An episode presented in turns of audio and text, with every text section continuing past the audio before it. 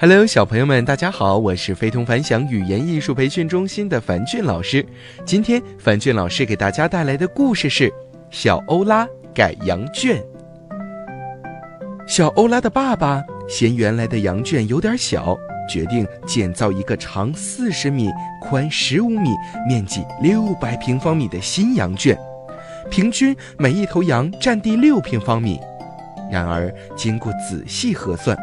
他发现围篱笆的材料不够用，若按照原来的尺寸改羊圈，其周长将是一百一十米，而围篱笆的材料只有一百米。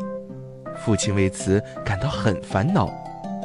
小欧拉得知后对父亲说：“嗯，爸爸，我有办法解决难题，既不用缩小羊圈，也不用担心每头羊的领地会小于原来的计划。”父亲认为小欧拉是为了哄自己开心，因此没有理他。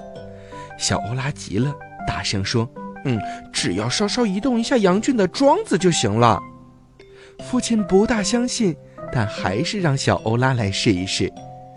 让父亲感到意外的是，小欧拉真的帮他解决了难题。小欧拉以一个木桩为中心，将原来的四十米边长截短。缩短到二十五米，同时将原来十五米的边长延长到了二十五米。这样一改，原来计划中的羊圈变成了一个边长二十五米的正方形。小欧拉拍拍胸脯说：“嗯，羊圈面积没变小，篱笆也够了。”父亲按照小欧拉设计的羊圈扎好了篱笆，一百米长的篱笆不多不少，真的够了。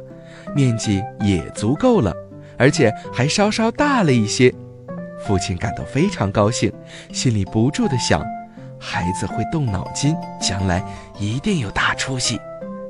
哈哈，小朋友们，小欧拉抓住周长不变、增大面积的要点，运用数学帮助爸爸解决了难题。当我们面对难题的时候，会不会像他一样能找到解决难题的规律或者是特性，而且灵活运用呢？好了，小朋友们，今天的故事就到这儿了，早点休息吧，晚安。